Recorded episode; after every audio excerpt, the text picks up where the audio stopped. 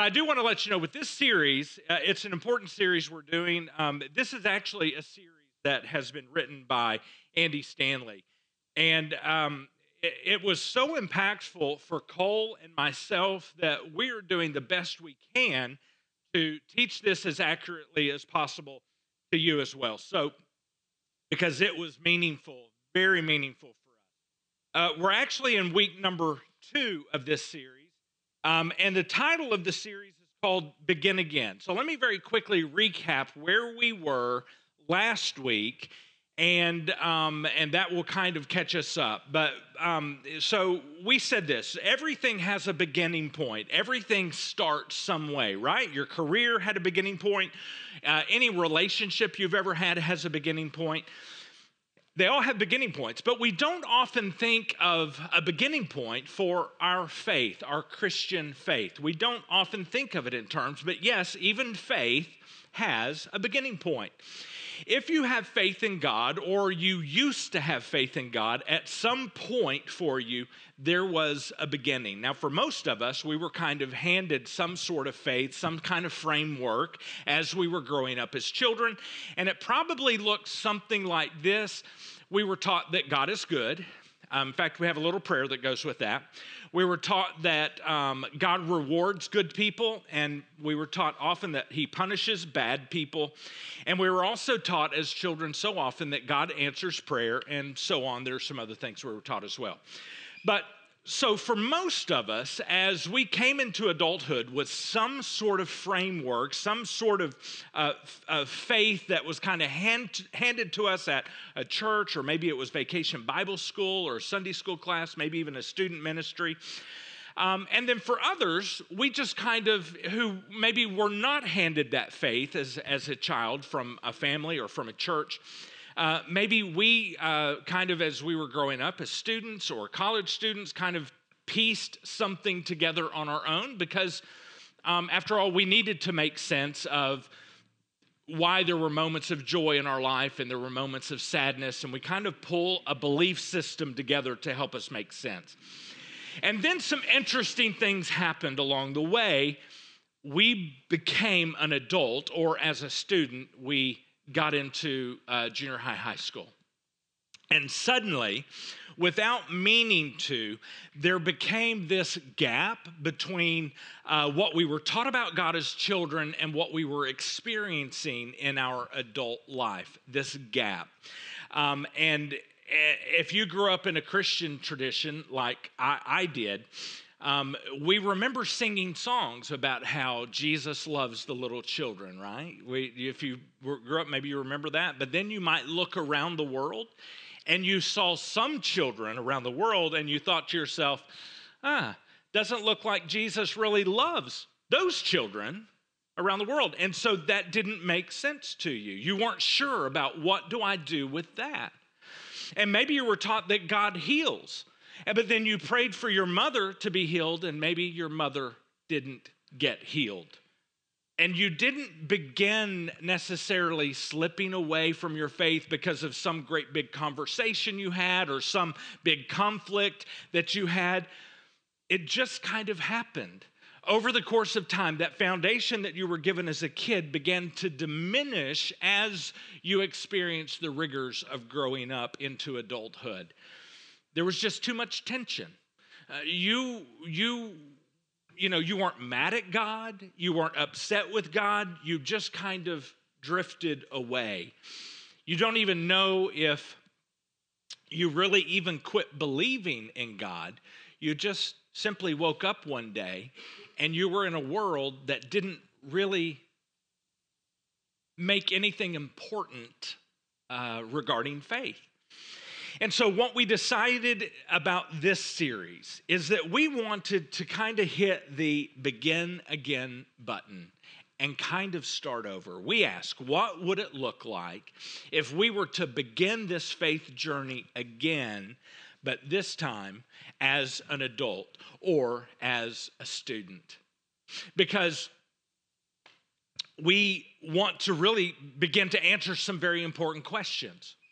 As an adult, um, we experience uh, circumstances maybe back to back, and maybe maybe you found yourself going to funerals, and at the funerals you would hear things taught and talked about by a pastor, and maybe you were left to wonder: Is any of this stuff actually true? Is, is there any way to know for certain that what we're talking about is true? So, with that in mind, we're going to spend this series that we're in, which is going to go through July. We're going to spend this series kind of pressing that reset button, that start over button, that begin again button regarding the Christian faith. And here's something that you might find helpful today as we do this, as we get started. This is kind of where we were last week. The Bible says is not really an adequate beginning place or returning place for many adults. If we were going to say, hey, let's press this re uh, this begin again button. Let's press that button on our faith journey.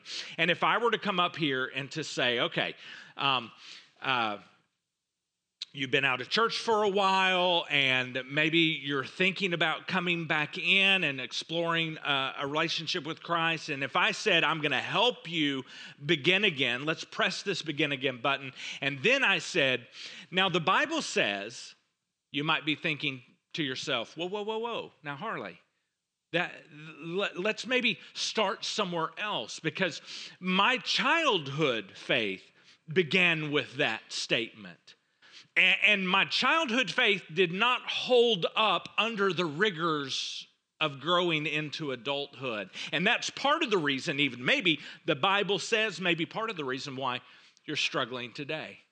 And so maybe you would think to yourself, I don't want to start there. So please don't come at me, Harley, with the Bible says and then the Bible says, and then keep going on with the Bible says, because you might say to yourself, I know a lot of what the Bible says, and, and I know some things that are in there because the Bible also says a lot of other things that might be a little confusing, right? And, and you might say, Have you ever thought about that, Harley? So if somebody gets up and says, The Bible says, you might be like, All right, Hold on. Uh, I, I, know you love Jesus and all, but listen, the, uh, the Bible says a whole lot of other things too. H- how about some of those other things that the Bible says? Have you read that first part, Harley? Have you read the first part of that? Because the Bible says a whole lot there as well. And I know you love Jesus, but you, and we have a tendency as a Christ follower, we have a tendency to answer that by saying, yeah, yeah, yeah, I, I, I know, yes. Um, uh, maybe we just don't read that part. just read those parts about Jesus. Maybe we skip over those parts. I mean, don't get me wrong, the Bible's all inspired. I believe that, inspired word of God, but maybe just don't read that part. Now, that's part of the problem. It might be part of the problem why you're thinking, I can't restart my faith around the phrase the Bible says. Because the Bible says a whole lot of stuff that Christ followers tend to just skip over. And you might be thinking to yourself, and I'm an adult now, I'm not a kid any longer, and I can't ignore those things. I can't just skip over those things. And yes, I believe that there's a God that is good, but please, Harley, don't expect me to believe the whole Bible. So, we're not going to. And here's why. Because the Bible says is not an adequate starting point for many adults. In fact, this could be good news to you the Bible says was never intended as the beginning point for the Christian faith. Now, this is important. We talked about this in detail last week.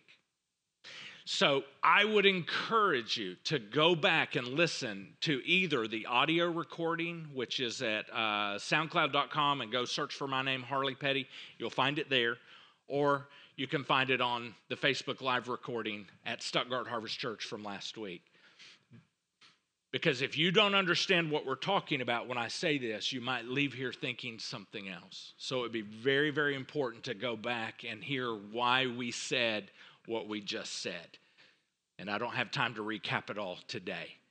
But this, this series that we're doing is meant to be taken kind of in order, in a progression. So any parts that you do miss, you can go back and pick up, okay? You can go back and pick those up. So, the good news is we don't have to, by God's design, we don't have to begin with the Bible says. Which is why last week we ended with a question What is the beginning point of the Christian faith? So, if it is not, the Bible says, then what is it? What is the beginning point? Because it kind of begins with a question. So, if the proper question is not, was Adam and Eve real people? Were they real people? Um, if the question is not, uh, was there really an ark? Did Noah really? And how did he get all those animals on the ark? If those aren't the questions, and if the question is not, does a good God allow bad things to happen? If that is not the question, then what is the question? Well, you know, I, am so glad you asked because now I have something to talk about. The starting point for the Christian faith, the thing that you have to wrestle to the ground is the question who is Jesus? That's it. All the other stuff, it is interesting. I love talking about it. All the other stuff is important. It's just not where you start the Christian faith.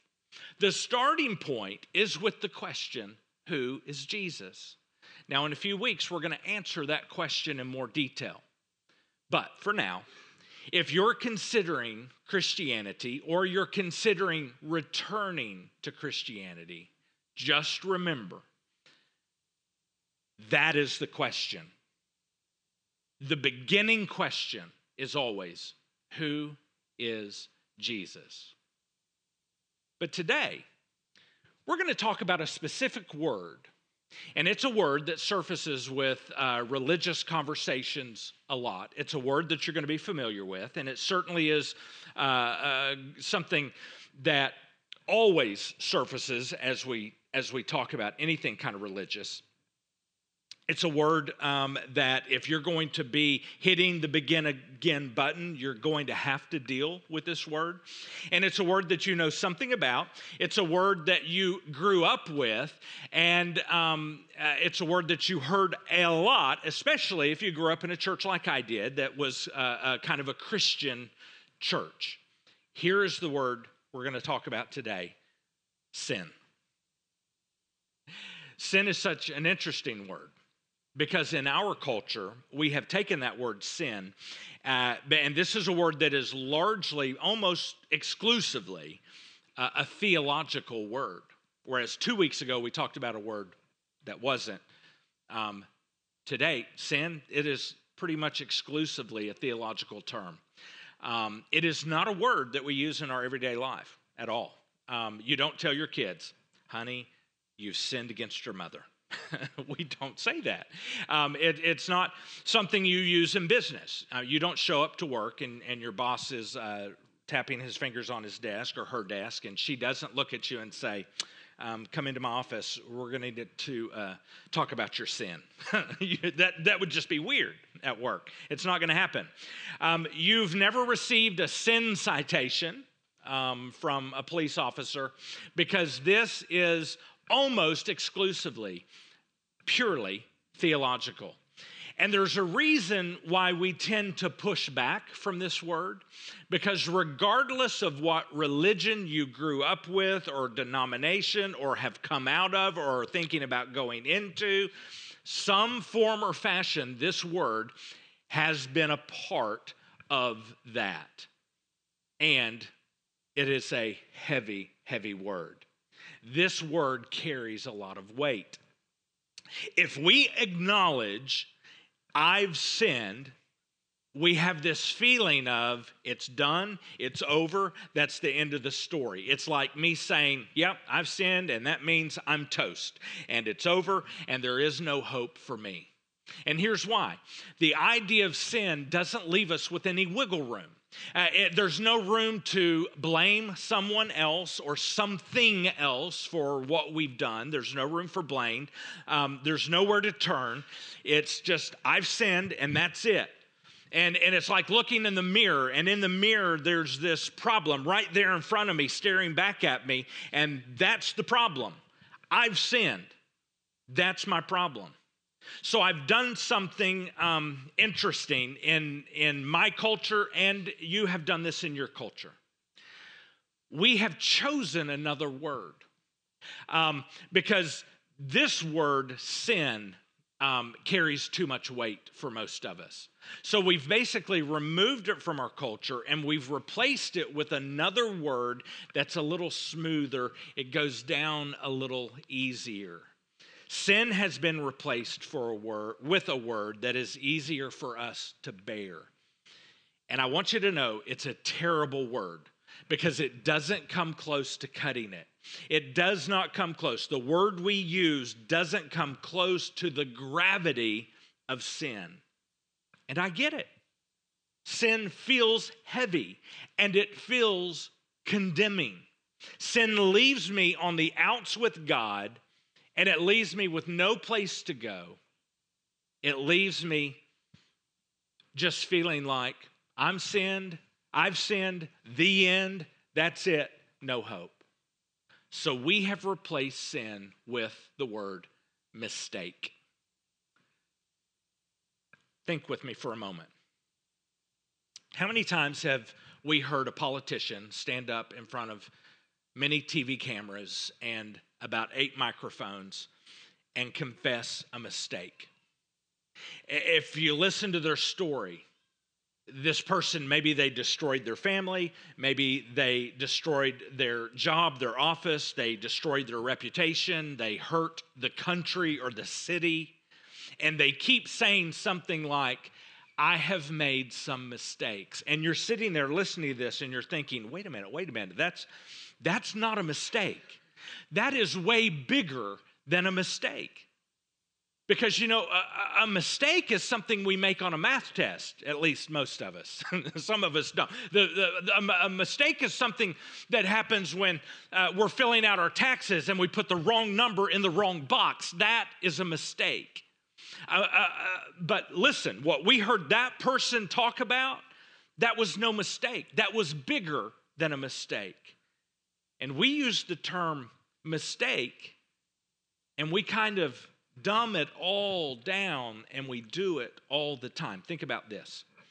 If I were to come in here give it with no context for you, and I ask this question How many of you have made some mistakes in your past? I think pretty much everyone would raise their hand. Yeah, sure, I've made some mistakes. Yeah, I've made some mistakes. We've all made mistakes. Everybody would have their hand up. In fact, you would probably put your hand up even if you didn't think you made any mistakes, just because you didn't want someone to say, Oh, yeah, you think you're perfect? We all know we've all made mistakes.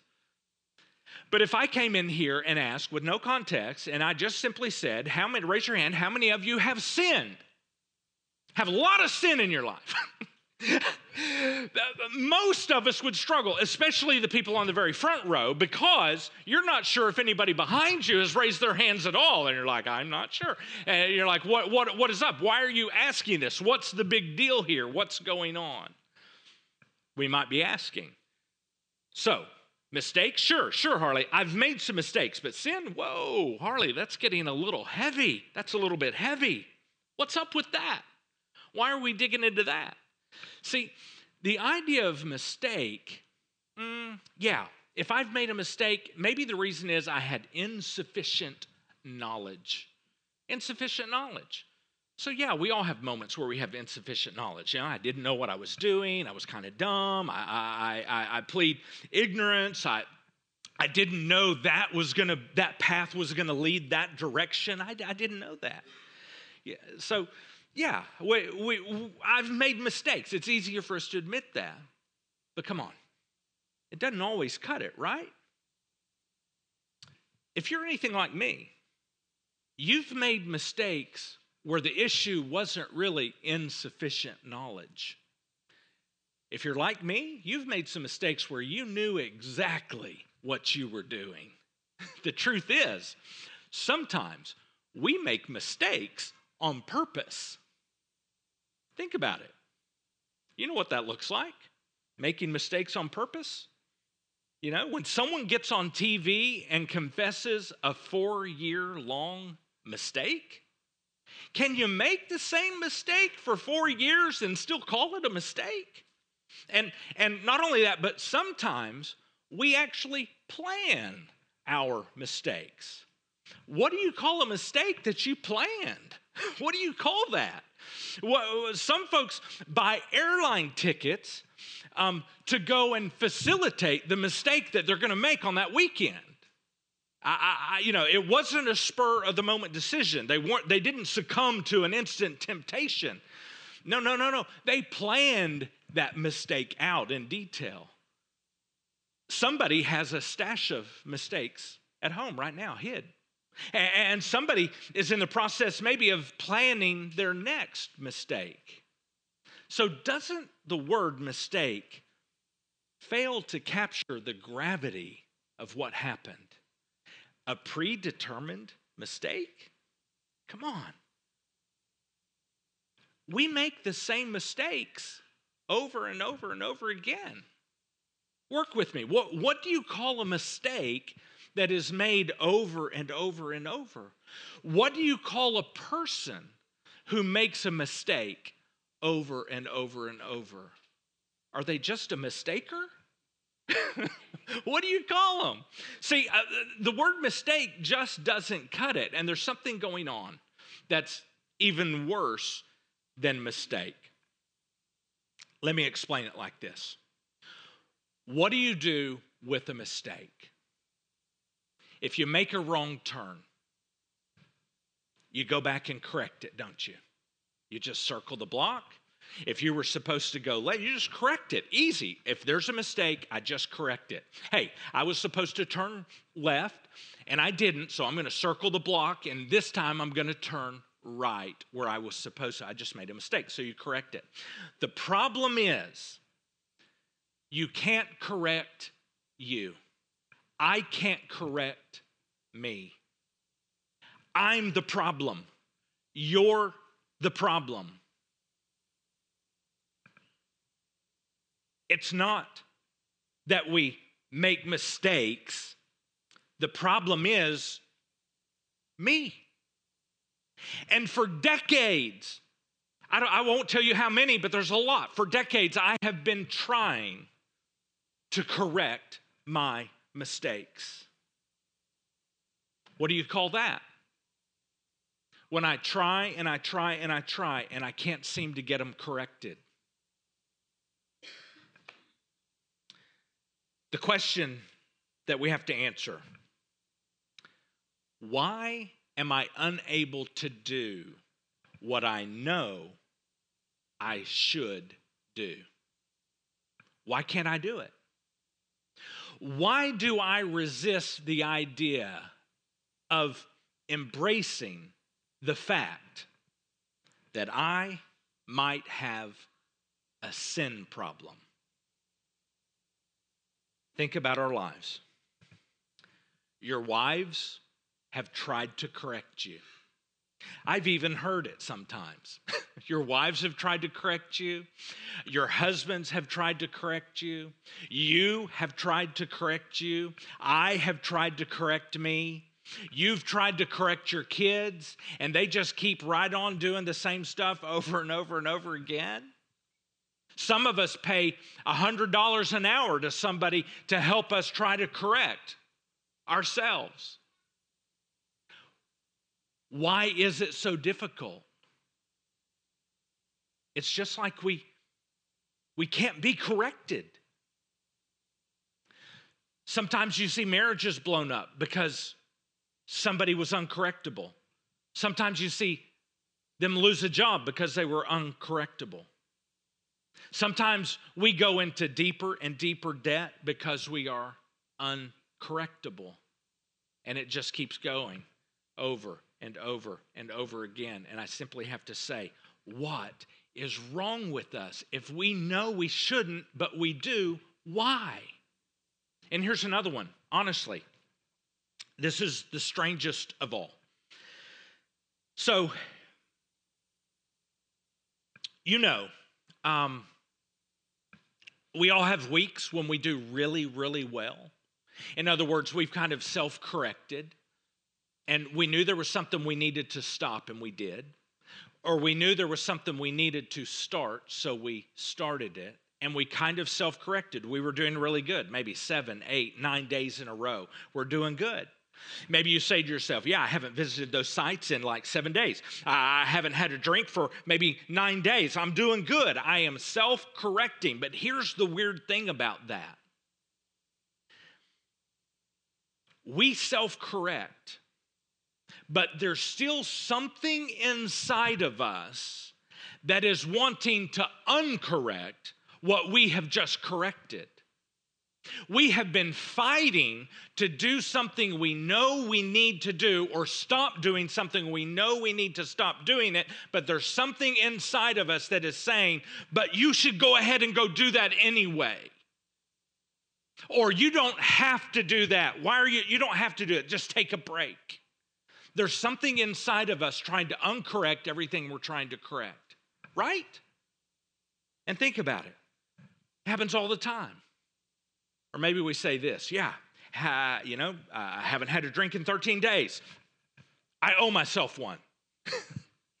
I haven't done whatever it is I'm trying to stop. I haven't done it in 20 days.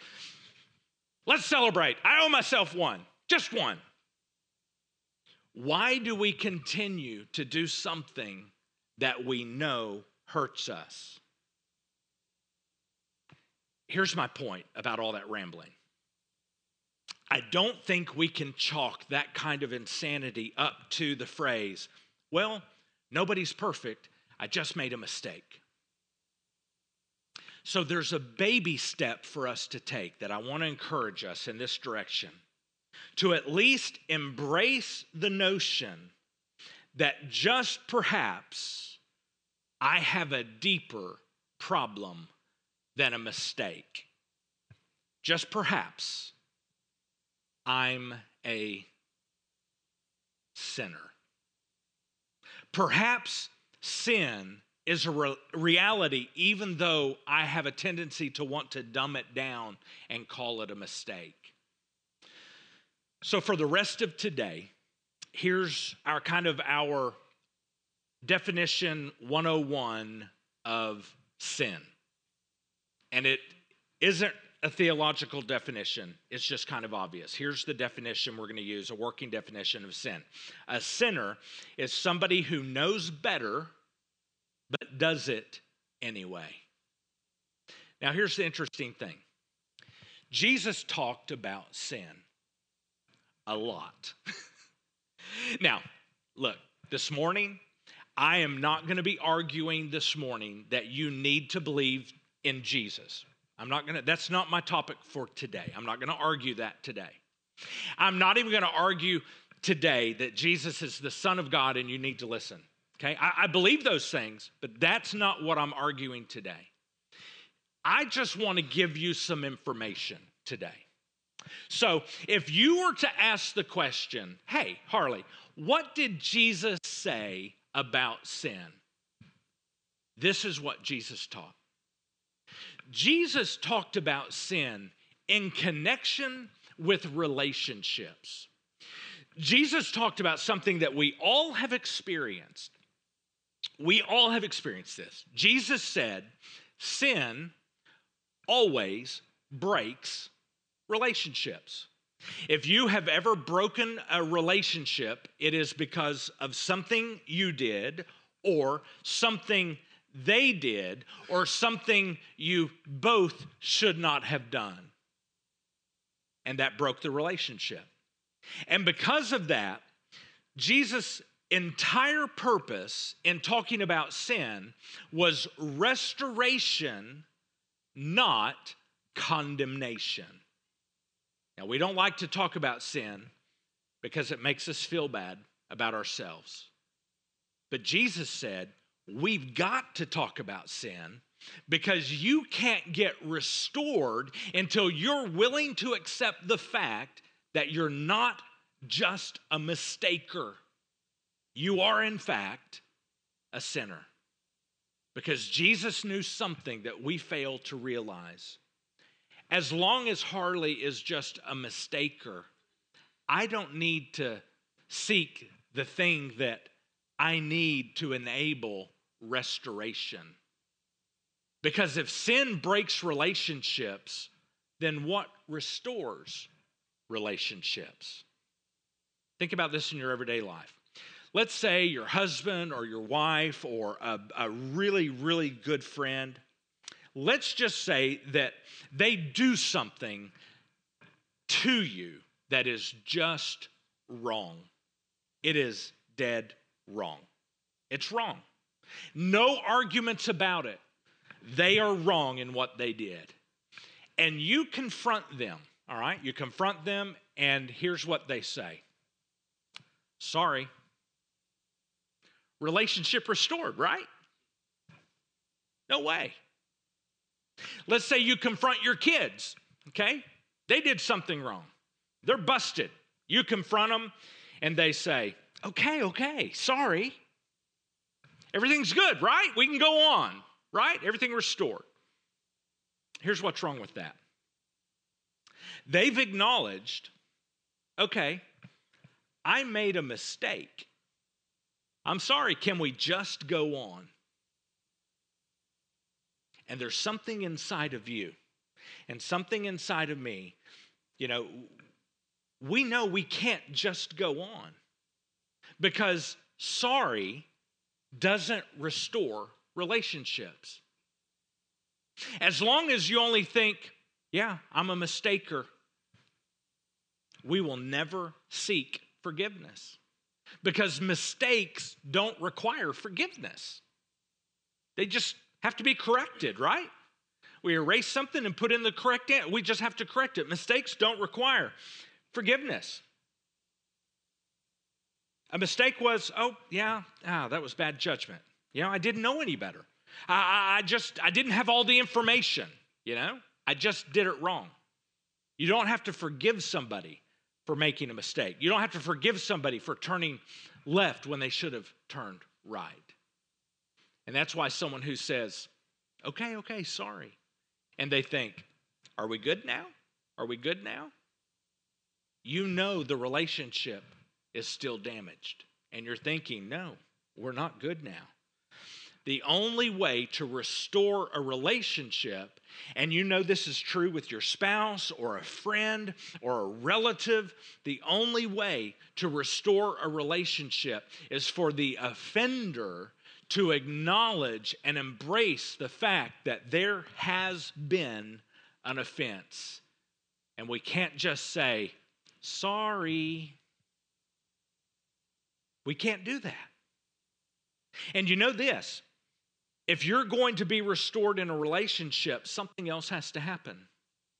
They've got to look you in your eyes and say, I'm sorry because I was wrong. And it wasn't a mistake, I did it on purpose, and I am sorry. Now, here's Jesus' point, and this is so brilliant. So, Jesus comes along and Jesus teaches on sin. But instead of dumbing it down, Jesus comes along and he said, Hey, think, hey, hey, listen, you think you've done a few things bad. You have no idea how bad you really are. this is what he, he does.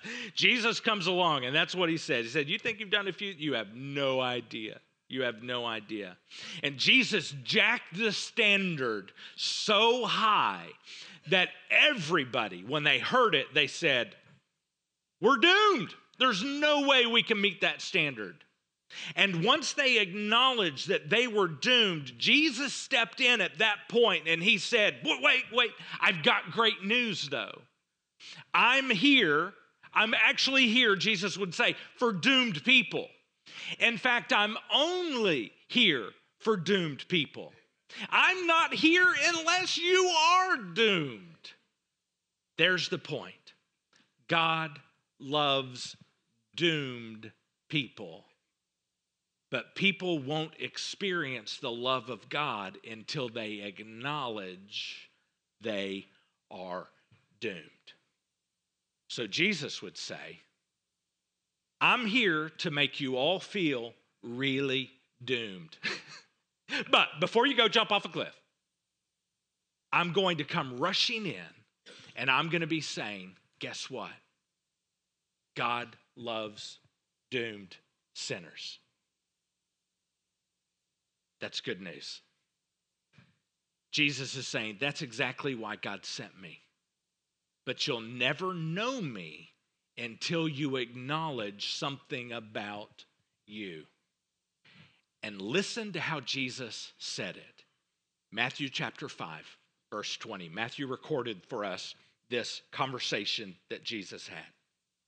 Here's what he said For I tell you, unless your righteousness, that word righteousness means your good behavior, all the good things in your life added up that you can do, unless your righteousness surpasses that of the Pharisees, this is important because these Pharisees were like the best people around.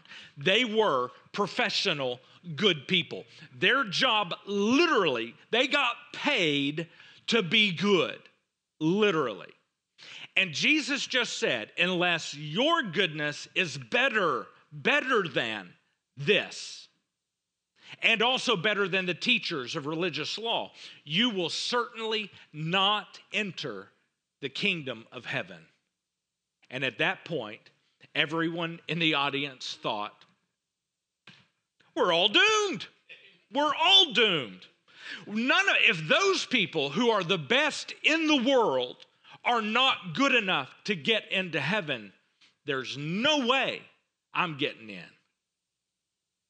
We're not getting in. Jesus says, unless you're better than that person, because they're not good enough. We're like, okay, Jesus, uh, blowing my mind, what does this mean? He goes on, verse 21. Jesus says, You have heard it said to the people long ago, you shall not murder. And it's like, oh, finally, Jesus, I've got that one. I haven't murdered anyone yet. Close, but I haven't. I have not murdered. And Jesus goes on, but I tell you that anyone who is angry with a brother or sister will be subject to judgment. Here's what he's saying. If you read this in context, Jesus is saying anyone who gets angry with that other person is guilty of murder in God's economy. If you are thinking thoughts of anger to the point where you're thinking, I wish they weren't around, they're making my life crazy, he says, you're guilty of murder and you will face that judgment. To which everyone sat down and went, What? What do you mean? He goes on. Jesus says, You have heard it was said, You shall not commit adultery. Exactly, Jesus? Exactly. And I have not committed adultery. So I've got that one in my favor. And he goes on, but I tell you that anyone who looks at a woman lustfully, oh, Jesus, who hasn't done that? And Jesus says, has already committed adultery with her in his heart. And Jesus goes on and on with these examples. By the time he's done, every single person listening to Jesus is absolutely condemned, completely doomed. They are all sinners. Jesus raises the bar so high that there's absolutely no way that any human could attain that. And so we might think, well, what's the point of trying? But then Jesus rushes in and he says, but that's why I'm here because it doesn't end with sin and then condemnation. That's not where it ends. It goes from sin to condemned to I need to ask forgiveness, and God will then restore that relationship. But you will never be restored. So important. We will never be restored to God until we acknowledge that we need to be restored. One day, you'll, you might recognize this story, famous story.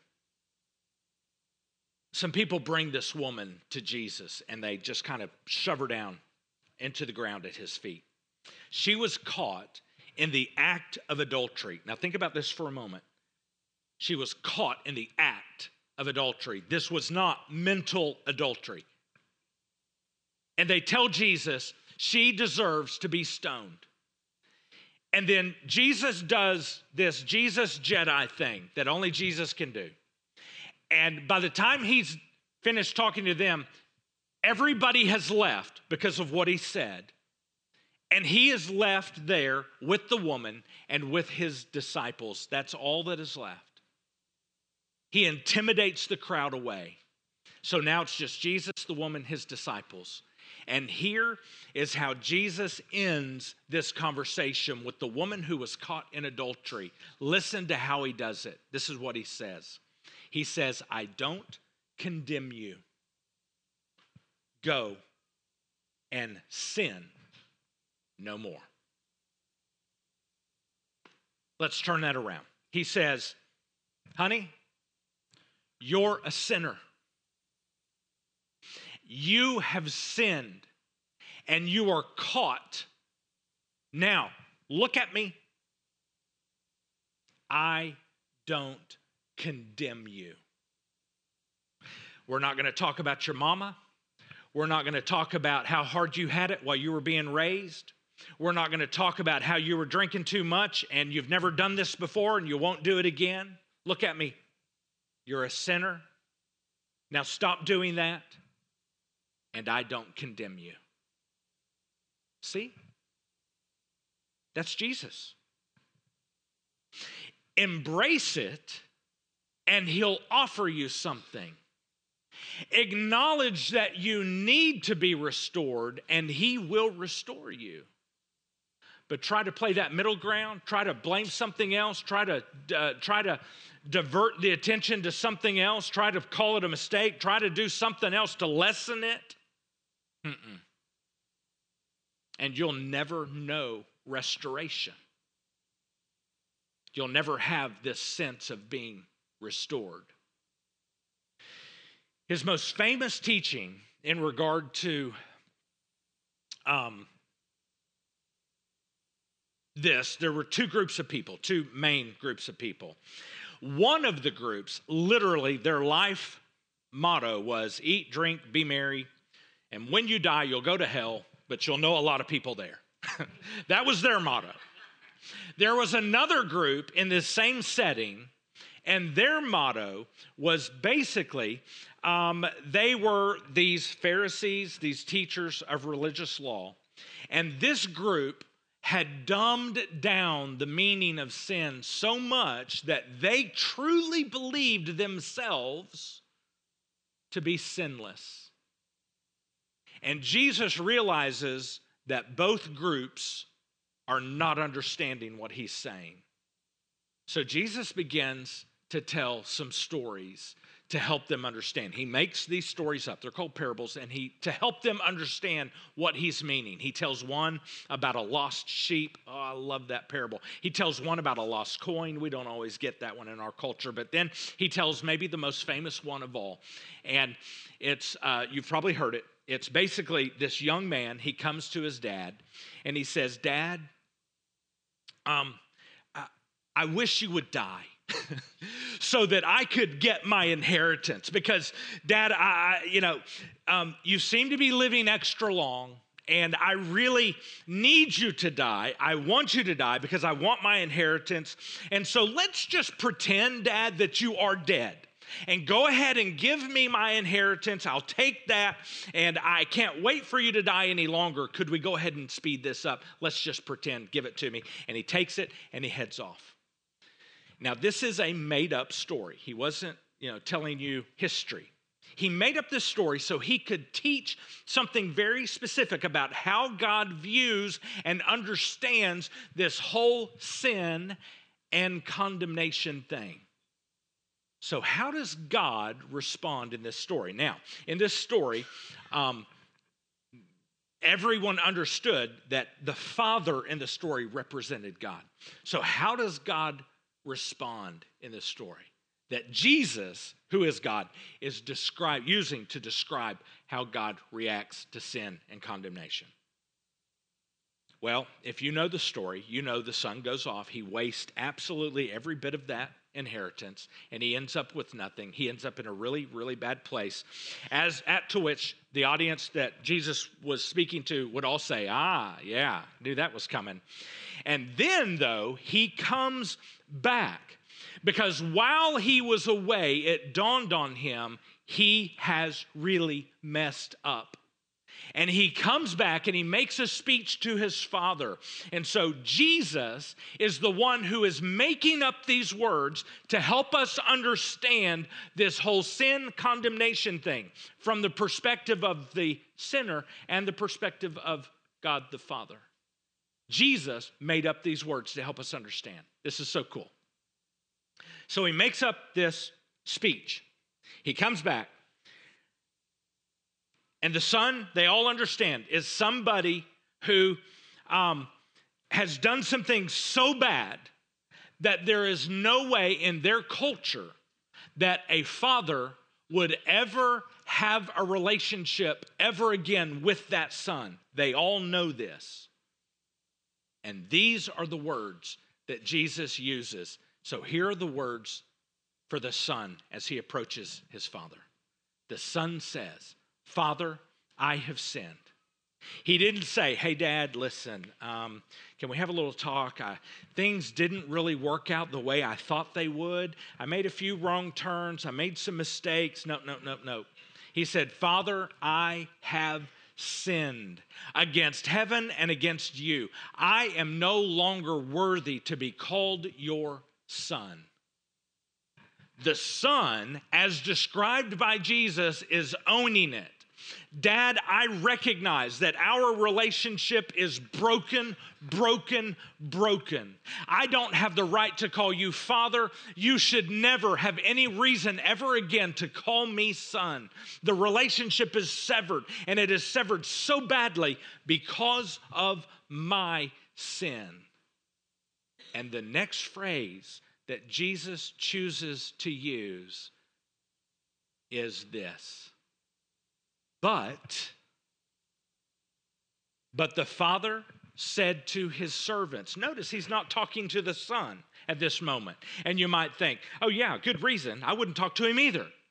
No, no, no, no. He doesn't address the son, and here's why. Because when the father heard those words from the son, he knew, ah, my son's back. He's back. I, I, I recognize I recognize that he understands what is needed in order to be restored. The son said the magic words of, I own it. I have sinned. I have blown it. I recognize that my sin has severed, has broken, has destroyed this relationship. The father doesn't have to address him. But the father said to his servants, Quick, Bring the best robe and put on him, put a ring on his finger and sandals on his feet.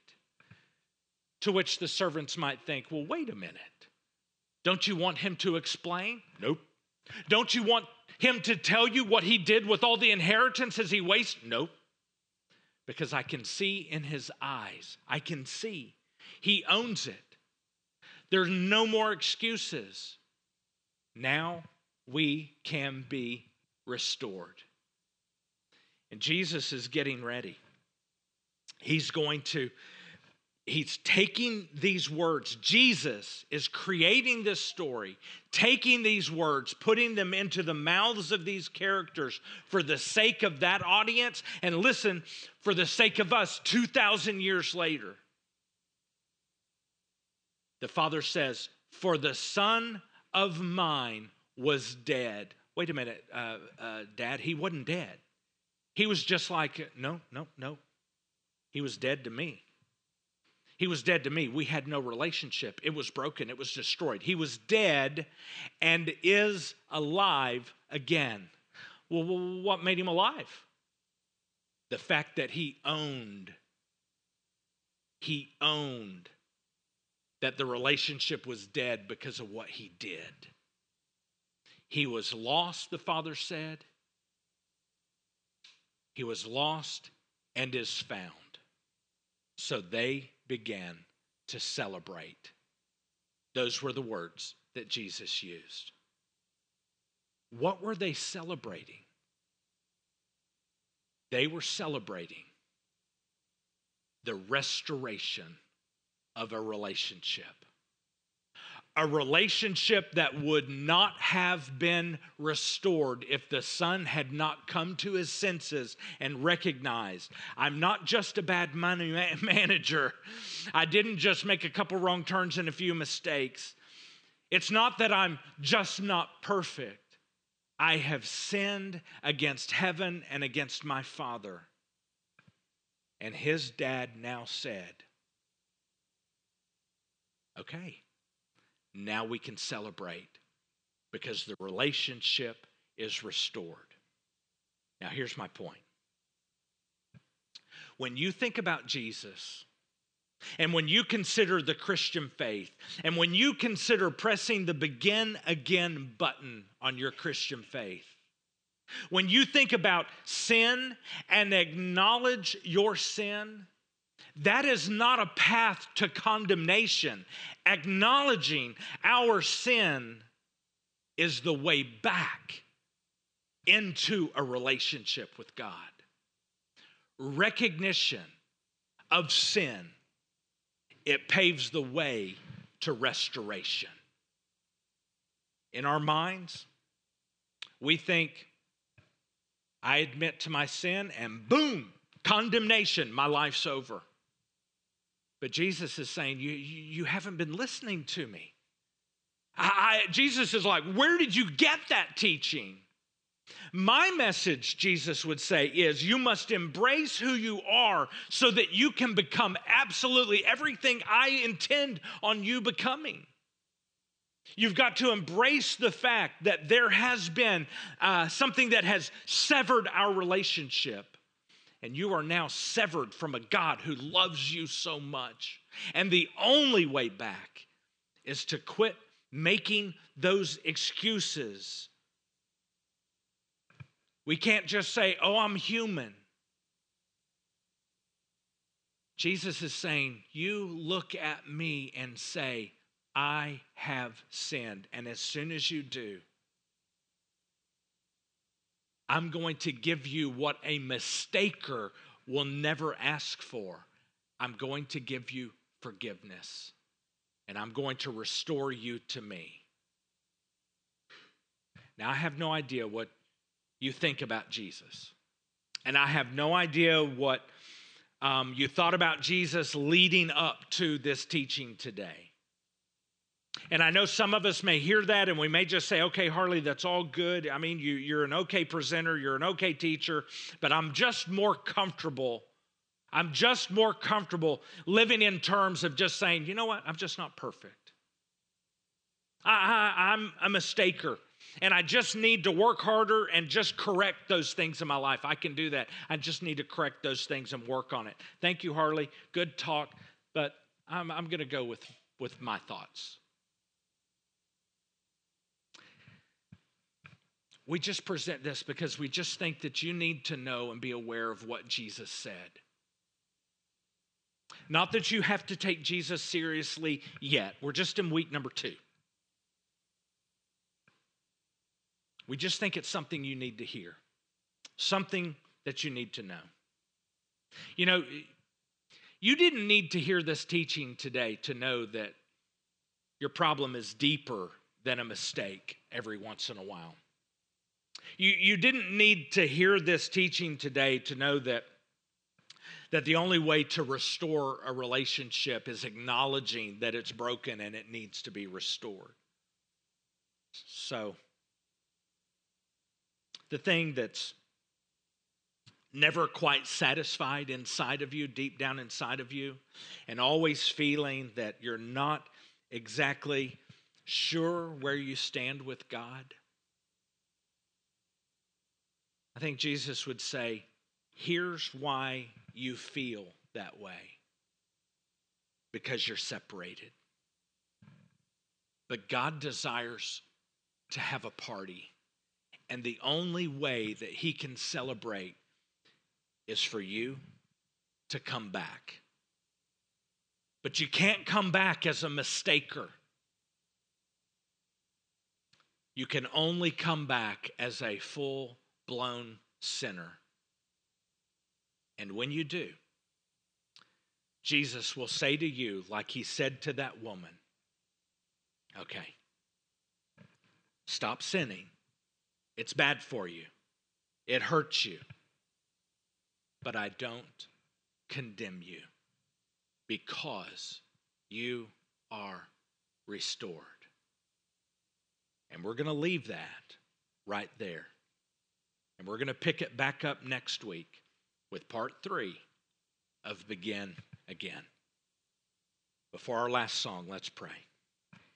Heavenly Father, thank you so much for preserving these texts for thousands of years.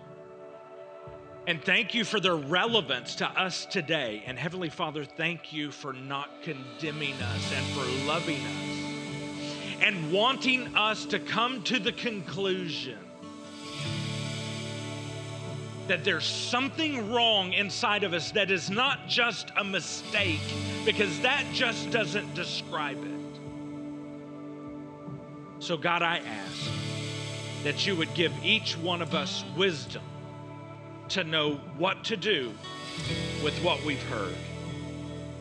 And we would ask that you give us the courage to do it. Amen.